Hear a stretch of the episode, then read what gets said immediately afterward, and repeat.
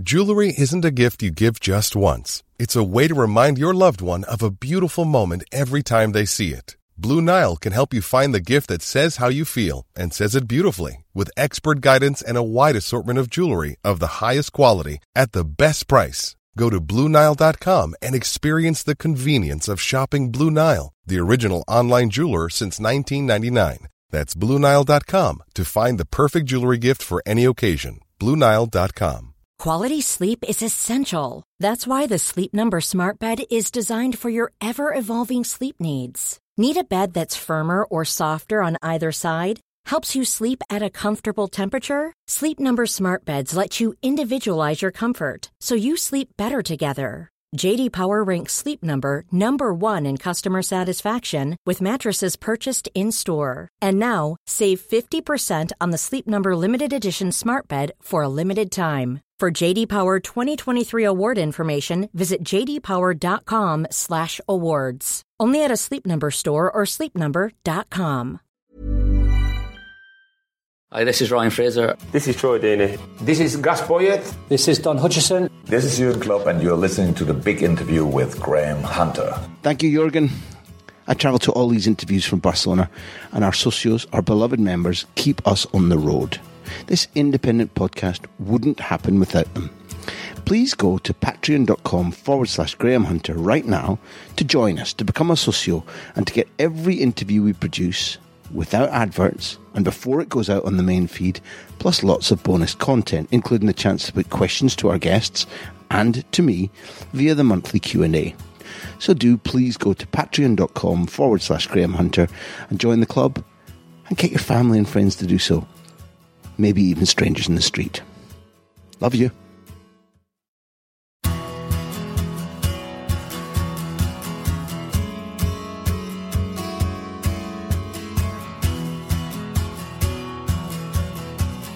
This is The Big Interview episode with Oriol Romeu. It's rare that we start one of the podcasts with a blast of etymology, but that's the mood that Oriol and I were in when we sat down in the Hotel Du Vin in Winchester, breaking down words, language learning. Because remember, this Spanish man came to England when he was quite young, is now immensely articulate in what is his third language, given that he speaks Catalan and Spanish. And that made this an interesting episode. Please remember that the way he was taught in the Barca Academy was something that was pretty alien in English football at that time. Oriol had to adapt quickly to much more vertical football, much more ebb and flow football. He had to realise what the concept of winning the second ball was. He came to the realisation that I'll have fewer touches on the ball, so I have to make extra sure that those touches are good. There's a remarkable tale in here about Oriol reaching out to, that phrase is so contagious, I've even just used it despite hating it, to Xavi. What Oriol wanted to do was to improve himself, to examine how he was playing, even as a fixture under Ralph Hasenhüttl at Southampton, and he wanted to work out how he could improve little details, particularly the intensity of his concentration. So he messaged Xavi Hernandez. Listen to what Xavi said when he got back to him. There's good analysis here from Oriol, who clearly understands football way beyond his own individual role in the Southampton team. His point about why the traditional number 10 is disappearing for football, the use of wide areas, getting in behind defences, and why Oriol's regard, I guess like yours and mine, for guys like Kevin De Bruyne is so high. So look, this is part one of Oriol Romeu. There are good stories in here. He's a likeable, intelligent man. I think that you're going to love this listen. I believe so, otherwise I wouldn't promise you it. And there's his dream five-a-side in it. Who joins Danny Parejo? Who joins John Terry? Yeah, there's three players missing. And is there even a goalie? Listen in and find out.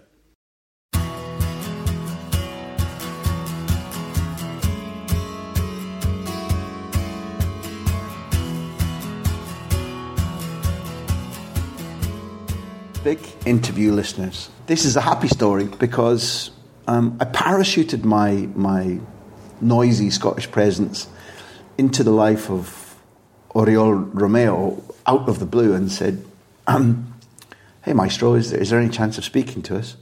And after a short period of reflection, he said yes. And therefore we find ourselves at the beautiful pine tables in the Hotel Du Vin in Winchester talking to a fabulous midfield organiser who split his life between Spain and Germany and England, talking to Oriol Romeu. Thank you very much for joining us. Thank you for having me. How is your coffee? Lovely, very good.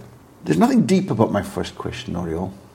If I asked you to identify the biggest, most impactful cultural change for you and your life about living here in England for quite some years now, compared to living in Catalonia or compared to living in Spain, across the range of possible answers, what would you go for?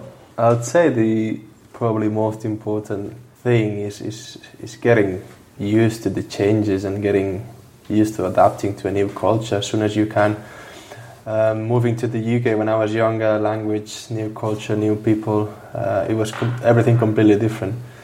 And I knew that I had to go and get everything as quick as I could.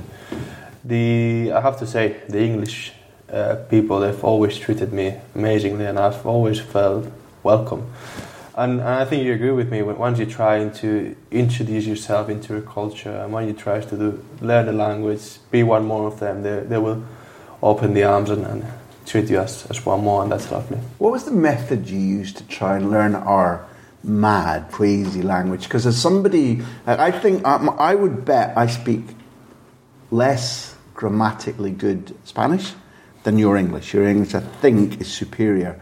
But I did what I always do in life. I just stumbled along, picking up things here and there, like a jumble sale with words and phrases and repeating them. What was your tactic to dominating? And also, what people listening might not know is our language is full of tricks. Words look one way and sound something else. More or less in Spanish, words kind of sound like they look, which is a big help. Yeah, English is a tough language to learn, but it's a nice language, and I always love the fact of getting to speak new languages. When I moved here, my level was very little. Like I could barely speak. And luckily enough, I moved in alongside Mata, so we were both together. We were both as lost as as we could have been at that time. And then we had lessons together. I think we pushed each other to improve and get better, and that was competitively. In a good way, yeah, in a good way. Have you heard of that word? Have you heard of that sentence or that phrasal verb that we were just learning? And that was good, that was great. And within a few months, we were already able to understand the gaffer, understand the players, and getting more into these dressing rooms routines. Like cromos, like football cards. I'll swap you this word for that word, that kind of thing. Yeah, I remember screw up was one, goosebumps. We were, those words, that's a good one, I'll keep that one. Goosebumps in English sounds really weird, but it exists in Spanish too, doesn't it? Yeah, piel de gallina, it's more or less the same. Yeah. It's a funny word now that you say it. It is a really funny word. Let's talk about connections. We've got fantastic people, socios we call them, who've supported us throughout all our lives, which is we're on our sixth. But in fact, I think you're our sixth birthday episode. So thank you. Wow. And one example is Gary Harding. So when we told our socios that we had Oriol coming on, he said, I love this. As a Saints fan, I've got huge respect for Oriol. As well as being an important member of our team, he seems like a classy and considerate human being. Not bad. What has continued to impress me is his ability to win over new managers with different styles who on first look might have thought, I don't know if he fits or he doesn't. And therefore Gary says, to my eye, Oriol seems to be incredibly tactically aware. But what does he put his success down to? And I'm not going to steal Gary's question, but in all the things we've learned about you, we have you noted down as a guy who's very driven about how to push himself to his extremes, and who's open to learning different concepts and trying to apply them to daily life. Has Gary touched on something that you recognised, and is the way that we interpret you accurate? I like that someone that's seen me for the last, maybe Gary's seen me for the last 7 years that I've been in Southampton, thinks of me like that. I think it's a very good compliment, and that's my aim. That's my goal, to get used to what you have to do. Sometimes I need to be honest with myself that you're not a player that the team can be molded around you. You need to get used to what the gaffer wants, what your players around you want, and then you can have the best version of yourself. So we've had managers that wanted to play a lot more with the ball. Now we have a manager that loves pressing high, loads of energy. So I knew I had to change a little bit my body, the way I was looking and thinking of football. I grew up in Barcelona. We used to have loads of ball possession. Backwards pass would be even good, whereas now it's not. We're not playing backwards, we're always playing forward, and that's changed, but I think I've grown within that change, and I've always tried to see the positives of every little change that we've had. And football is a game that luckily has many different stories and many different good managers that see it in a different way, but they can be successful regardless, and that's the beauty of it, I think, the different approaches that can always be successful. And I always try to think, okay, this is now going to be the next challenge, but I try to make the most of it. Before we come back to you and your really intense journey to try and maximise yourself, you're very self-demanding. You're living and thriving, succeeding in a culture where, I think from my perspective, having been 20 years out of this country and 20 years in your country, the Premier League in general, if I can use that expression, because each year a coach changes, but if you conglomerate everything, 20 years ago the idea about must keep the ball, must have the ball, was not dominant here at all. And still, I don't think it's dominant. It is changing. But you've had to live in a culture whereby mistakes aren't that important if they're mistakes going forward with the ball. The idea of making a speculative pass, as long as you then win it back, or as long as there's dynamism in the media, amongst the fans, amongst a lot of British players and coaches, the very thing that you were trained to do, the very thing that you live to try and do better now, is still not the dominant factor in the football culture where you've succeeded, right? I agree. It's still not there. It has improved or increased a lot more than even 10 years ago when I came to Chelsea. But it's still, now we have these German coaches with this German school of high pressing, high intensity, rest defense, counter attacks, and they want offensive football. They want vertical balls. They don't want possession for the fact of having possession. They just want to hurt opponents, and I like that. But to be honest, when I played with the national team on the 21s, 90s with great players, or Barca B, or even some matches with the first team, having the ball was an unnegotiable thing. You had to have the ball in order to attack. Whereas now, having the ball doesn't mean that you're going to win games. And it's a different approach, but I quite like it as well. As much as you talked about needing to change physically, and you were talking about, recently, when did the battle mentally begin about going, it's not essential to live like Busquets or Xavi or Iniesta in this culture? And from my opinion, from what we've learned in this interview series, and from what we've learned from watching continental football, there's a risk factor in Spanish football where the risk is about show for the ball in difficult circumstances. A breakthrough pass, once you've moved the other team around, needs to accept a little bit of risk. Here, the risk factor is completely different. You must have had to rewire your brain, never mind the physique or the stamina or the pressing. At first, you must have had to go, wait, Oriol, people don't think like this. How did that happen? When did that begin? I think that's a learning process, and it's all comes down to having different obstacles, difficulties, where you're thinking, I'm not feeling comfortable, what can I change, what can I do? And then changing your way of understanding the game, right? Like this is not the way I thought I was going to play for the rest of my career. Now, ball gets to the fullbacks and it doesn't come back to the middle. In Spain, we'll switch the ball 3 or 4 times before we go forward, whereas now you go to one side and you go forward. And you would touch the ball probably 2 times less or a lot less than you would in Spain. And that's something that, okay, I'm going to touch the ball less, but at least I want to make sure that those balls that I'm touching are good ones and I'm in good positions and I'm then getting second balls. I remember when I got Rafa Benitez at Chelsea as well, he was very demanding on the importance of second balls.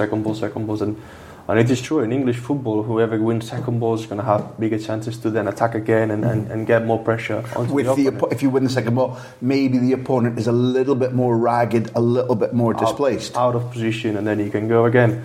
Second balls were never an issue in Spain. No one's thinking of second balls in Spain. And here, it's a game changer. If you win second balls, you nearly win all the games. So it's things that you've been learning throughout your career. And of course, sometimes the longer you are in a place, the more you get to see new things and understand them and see why everything's happening. You've sparked a light bulb in my head. Let me ask you, I don't know if you watch both games, but that second ball idea, as Spain's football, irrespective of if a big team in Spain has a German or an Albanian or whatever, in the Spanish football, if we can call it that, has been the predominant force in the world, not just Europe, for the majority of my years in Spain. But we've seen such changes in culture, diet, coaching, player development in England, and also big budgets in England, that gradually over the last 3 years, something has changed. And I want to compare, based on what you said about, say, second balls, last year when Atleti and Real Madrid couldn't compete with Chelsea, and the scorelines were still quite tight. Madrid beat Chelsea in Bernabeu, but lost 2-0. 2-0 looking like 4-0 at the Bridge.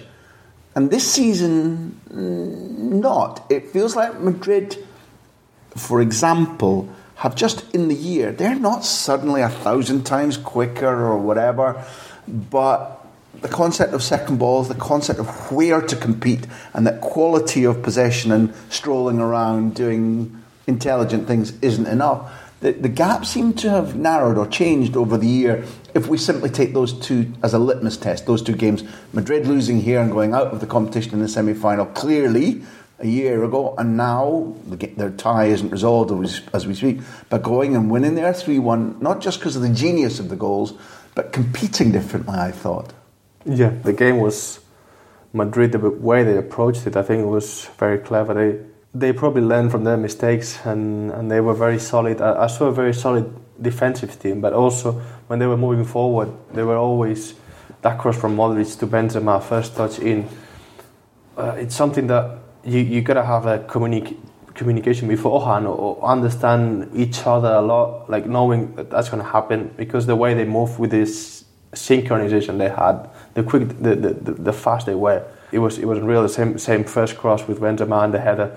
I know there were great goals and he was a great finish, but you could see they were very ready to hurt him quickly and how they approached every counter-attack and everything and how they went defensively. And they have, like, we played Chelsea and they're a very good team and they got very many options up front and they can hurt you if you give them spaces and chances.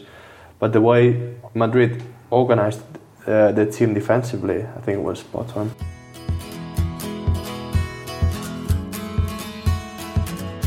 Before the rest of this big interview, I'd like to tell you that our entire archive of audio and video content is now on our new YouTube channel. We've begun filming all of our interviews, and there are already loads of clips with guests, including Rio Ferdinand, Connor Cody, Brendan Rodgers and Jamie Carragher, plus full interviews for you to watch and to share. Please do share with friends. Go to YouTube and search Graham Hunter, or click on the link in the show notes to this episode and become a subscriber. I honestly think you'll enjoy it. Thanks.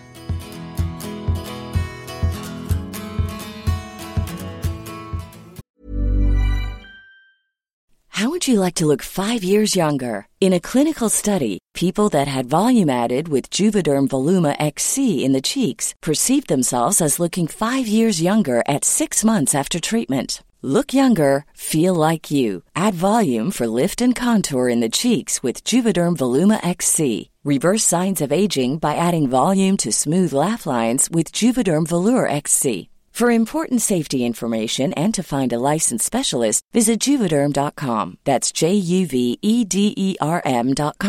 Not for people with severe allergic reactions, allergies to lidocaine, or the proteins used in Juvederm. Common side effects include injection site redness, swelling, pain, tenderness, firmness, lumps, bumps, bruising, discoloration, or itching. There's a risk of unintentional injection into a blood vessel, which can cause vision abnormalities, blindness, stroke, temporary scabs, or scarring. Talk to a licensed specialist to find out if it's right for you. Quality sleep is essential. That's why the Sleep Number Smart Bed is designed for your ever-evolving sleep needs. Need a bed that's firmer or softer on either side? Helps you sleep at a comfortable temperature? Sleep Number Smart Beds let you individualize your comfort, so you sleep better together. JD Power ranks Sleep Number number 1 in customer satisfaction with mattresses purchased in-store. And now, save 50% on the Sleep Number Limited Edition Smart Bed for a limited time. For JD Power 2023 award information, visit jdpower.com/awards. Only at a Sleep Number store or sleepnumber.com.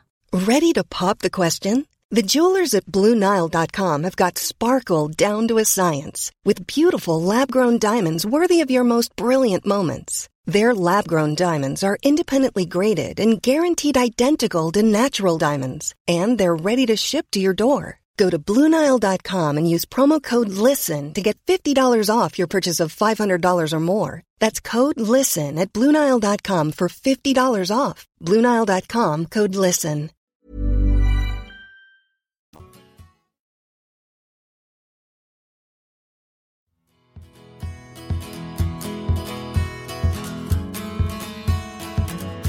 With what you said about Rafa's teaching and the gap that did exist between the slightly slower, more methodical idea of La Liga football and the gap that was beginning to emerge, if you think about Barcelona-Liverpool, for example, in the 4-0, it felt like the gap was moving too big, and now maybe it's beginning to close.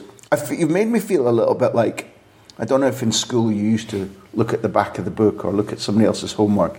I've cheated a little bit because you talked about first ball and possession and whatever. And one of the most beautiful things either Martin or I have read recently is your book, where you decide that there might be a way to learn a little bit more by speaking to a maestro. So Xavi, who occasionally I WhatsApp as well, and always I get back fun and he's interesting. And recently I watched him doing a briefing for the media off the record, and it was 40 minutes of just like, it was like being in Harvard. So you got in touch with Xavi. What were you asking him? And I've read the responses because you published them. Yeah. Give us the detail of what he was trying to explain to you in order to aid your development. Give us the full picture. Yeah, you see, and now that you make me these questions, his answer is probably defining the way he understood football as well. My thing was, I was feeling that I was playing good and enjoying myself, but there were a couple of actions during the game that I was giving the ball away too easily, or I was not fully on it. And then me, alongside another guy that helps me to analyse games, and Damian, yeah, tactically I think he's a very bright guy. We thought, which player can we watch in order to get you understand how you can be fully focused during 90 minutes? And then, of course, Xavi came to our head. He was a player that I can remember him missing a pass or having a bad game. He was unreal. And then we went and watched some of his games. But then I thought, why don't I just ask him? Because I've got his number. I've talked to him a couple of times. He's been always very, as you said, he's been always very helpful. He's a very good guy. So I dropped him a message, asked him that question. What can I do in order to be always there, to have that consistency during all my season? Game in, game out. And his answer was very clear but very honest. That he said that he hated giving balls away, even in training. He said that I would come out in training and think, I'm not going to give any ball away today. I'm going to make sure, even in rondos, even in ball possessions where you have a lot of pressure, that I was in the right position. I was making that first touch perfectly. I was always giving the pass in the right area and with the right intention. And during the games, that just followed me through, like that mindset of making sure that during the training sessions, I was always very critical with myself. He even said that I was sometimes even too critical with myself, but that allowed me to be always that consistent. So one of the things that I loved that he said was, yeah, I've been watching you, because he watches everything. Yeah. He's obsessive, but he gave you a way. I think he was trying to say to you, he talked about like it was part of his upbringing, and that it was more than just about with the ball. He was obsessive about not failing, never making mistakes. Yeah. That thing about being obsessive about not making mistakes, like in life, not just in football, it's a good thing. It can be a bad thing if you give yourself too much pressure. Things that are good can also be bad. But in your case, he was saying the way to concentrate more is to tell yourself every pass, every reception of the ball, is treat it like the last time I'll ever be given a football, right? Yeah. And the fact of hating giving a ball away or hating making a mistake kept him active, kept him always on his toes, kept him always wanting to do the right thing. This style of football, this philosophy of always having the ball, you have to play like that, because if you just take a simple pass or a forward pass as a one more, then you're going to make more mistakes, but always having to make the right one, receive it the right areas, put the ball in the right place and with the right intention, then it's more unlikely that you give the ball away. So are you what Xavi would call, are you a pivote, but by nature?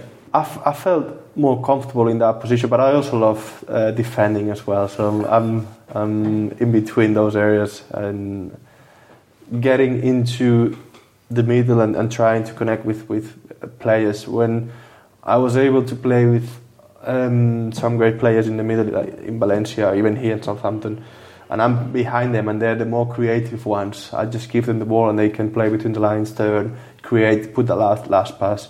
That's where I felt most comfortable. I do the dirty work, and they can do the creative one. But I'm not a big basketball fan, and I think that football has stolen the word pivote from basketball. Yeah. I think. Yeah. But my understanding of a pivote is that a really good pivote does what you've described, but also circulates the possession too. And it felt, certainly when I was watching you come through, that you were equipped, certainly mentally and in terms of your use of your passing, to do both. That you could, not be the 10 between the lines, but a pivote is kind of like the nerve centre through which everything travels, and maybe ugly possession becomes good possession. Yeah. Do you know what I mean? Yeah, and probably looking at the best matches or the matches I've enjoyed the most is the one that I touched the ball a lot, and of course I defended and I could put some tackles in and winning headers, but being able to circulate that ball, being able to touch it, to be close to it, to attack again and again, and that's when I enjoyed it. Does it feel in those moments that not like I'm the best, but this game is mine? Yeah. If you're on the ball, you're like, yeah, now there. And you're thinking that. And if I draw him and then... Yeah, you control the tempo of the game, and then you can also see if the nicest feeling is, they're coming to presses, but we're going to find an option. We're going to find solutions. Because we're so synchronized that we're moving in a way that we always find either, the third man or 1-2s to get out of the pressure. And that feeling is amazing. It doesn't happen very often in this league because it gets crazy and there's so many ups and downs. Control a game for 90 minutes. It's really hard, but when that comes, it's a joyful moment. When you say it's crazy in this league, is that the feeling that 1,000 things are happening a second instead of 500 things per second, and that people swarm you, right? It's a bit, the atmosphere of the game makes it all chaotic, makes it all... whenever there is a guy with the ball and space in front, the crowd is asking him to go forward, to dribble, to whenever there is a chance of shooting on the goal, you have to shoot. 30,000 people shouting shoot. So it's nice. It's just, I think that's why the Premier League is a nice league to watch, because you know that it's going to be entertaining. You know there's going to be movement, ups and downs, tackles flying around. People trying to always attack, and sometimes you you've gone three times up and down, and I think, I've got no more oxygen left, but you have to go again. You obviously feel that you live in it. It's your kingdom, so I have to be respectful. But I think sometimes you have to use a magnifying glass to see the quality.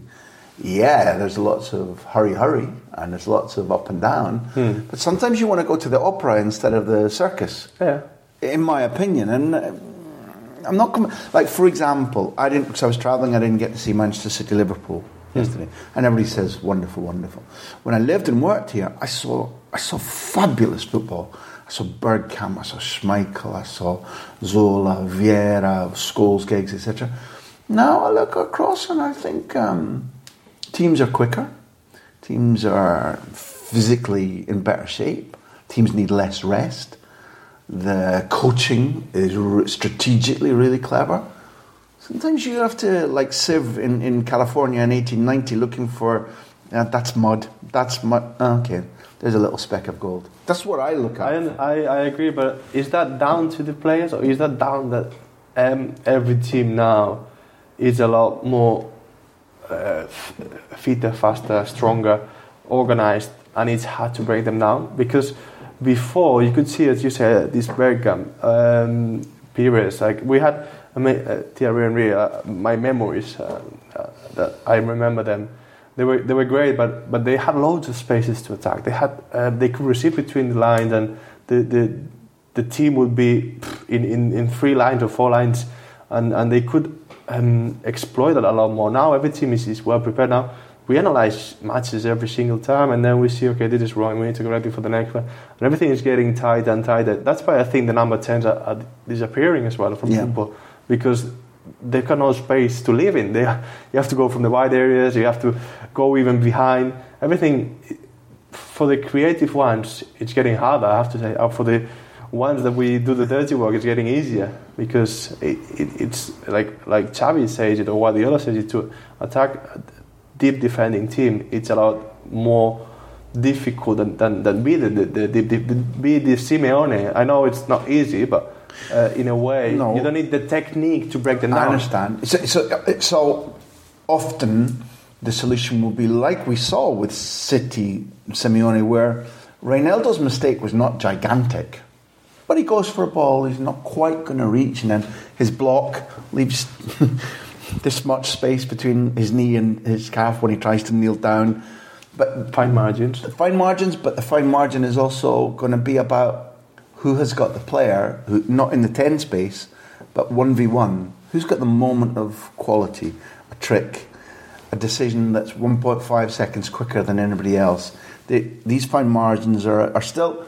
They're about the same things as a number 10 used to do, but done much more quickly. Much more quickly, and I think we can see the example from Grealish this season at City, that it can be creative with Villa when the teams are not... that deep, and the teams are going to give you more spaces. But when you go to City and you know that you're going to have to break them down, you're not facing only one defender, but two and sometimes three. It's really hard, and I don't know, but Kevin De Bruyne 15, 20 years ago would have been a joke of a player, and he still is right now. Joke of a player, meaning that he would look like a Ballon d'Or winner every single weekend and probably score 25 goals. Probably. That's the way I think right now, doing what he does, it deserves a lot more credit than it's. I don't like to compare areas and years, because everything is down to a moment. But it is true that I feel those creative players are partly gone because the teams are a lot more organised right now. We've destroyed their environment, like we're doing in the Amazon. We've just, like the wild animals, we've destroyed their environment. Probably, yeah. I can't leave the idea of analysis with asking you more about Damian Estelrich. Not secrets, but again, I think in life, not just for wealthy footballers, not all of us examine ourselves. Not all of us are open to help, either hearing criticism or even asking. But if I understand correctly, you've got... Damian used to be in the academy in Mallorca, I think. Right, yeah. Yeah. So you've gone to somebody to say... like you did with Xavi, improve me or help me think differently, or maybe it's better if you explain it instead of me. No, yeah, you were right. And I started working with him just a couple of years ago, I was 29 and he was a friend of my agent, who is a very... My agent is like my father. And he said to me, I know this guy, he's been working with Mallorca for a long time. He is tactically, he's very good, but then he can also help you to understand a little bit more things, add new things to your game. And then I said, okay, I'll give it a try, see how it goes. And then what we do is we watch our games, every single action, see, not all of them, but see whether there's a pattern that gets repeated too often. And right, or you need to watch this because that's not right. That's sometimes making you take the wrong decision, and I love it. I think it's one, as you said, a good thing to see whether you're doing something right or wrong, and then being able to accept that that's wrong and you need to change it. That's the next step. And then during the training sessions or during the week, you try to change the way you receive the balls or the way you watch the game, where you. Playing those passes, can you play them in a different way? Can you talk to the striker and say, whenever I get in the ball in this area, I want you to make that run, because then we're going to be able to. So people around you will be noticing that the difference since you and Damian began to discuss and analyse, because even if you're altering small habits, it affects left, right, in front, yeah. Coach. Yeah.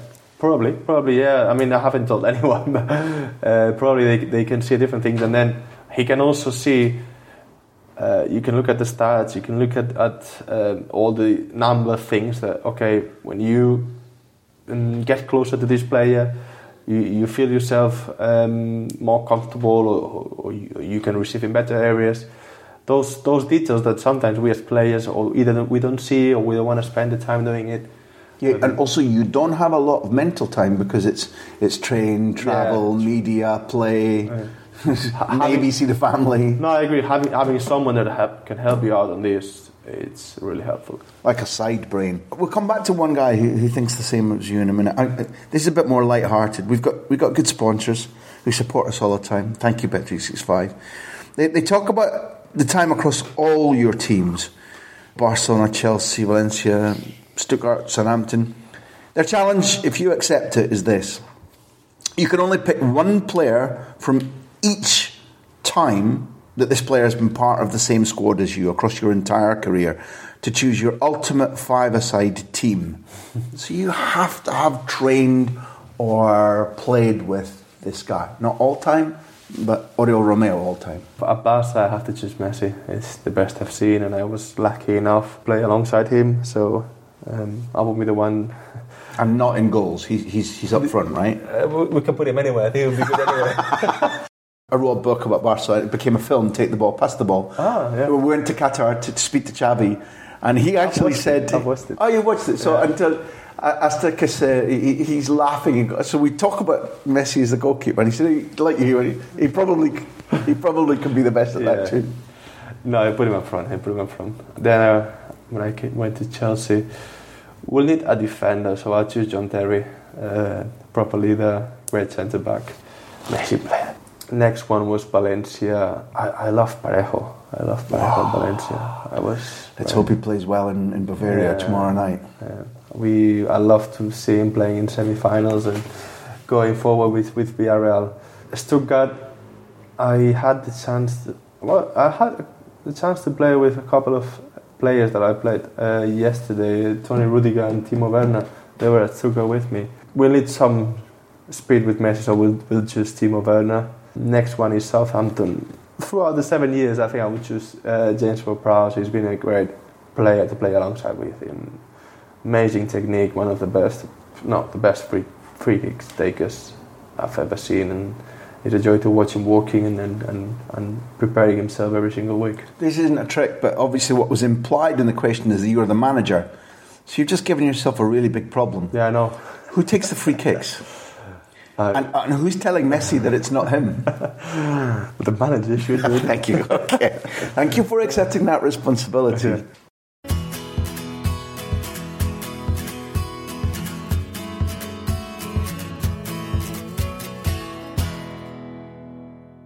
Thank you for listening to The Big Interview. It's produced by me, which sounds egotistical, but it's also true. Graham Hunter and Backpage. Our music is by Beer Jacket, who else? Editing by Charlie McGarry. Thank you to our hosts at Acast and our loyal sponsors at Bet365. We're also supported by our socios. Find out how to become a socio, how to support us at patreon.com/Graham Hunter. Here endeth the lesson. Hey, it's Danny Pellegrino from Everything Iconic. Ready to upgrade your style game without blowing your budget? Check out Quince. They've got all the good stuff, shirts and polos, activewear and fine leather goods, all at 50 to 80% less than other high-end brands. And the best part? They're all about safe, ethical, and responsible manufacturing. Get that luxury vibe without the luxury price tag. Hit up quince.com/upgrade for free shipping and 365-day returns on your next order. That's quince.com/upgrade.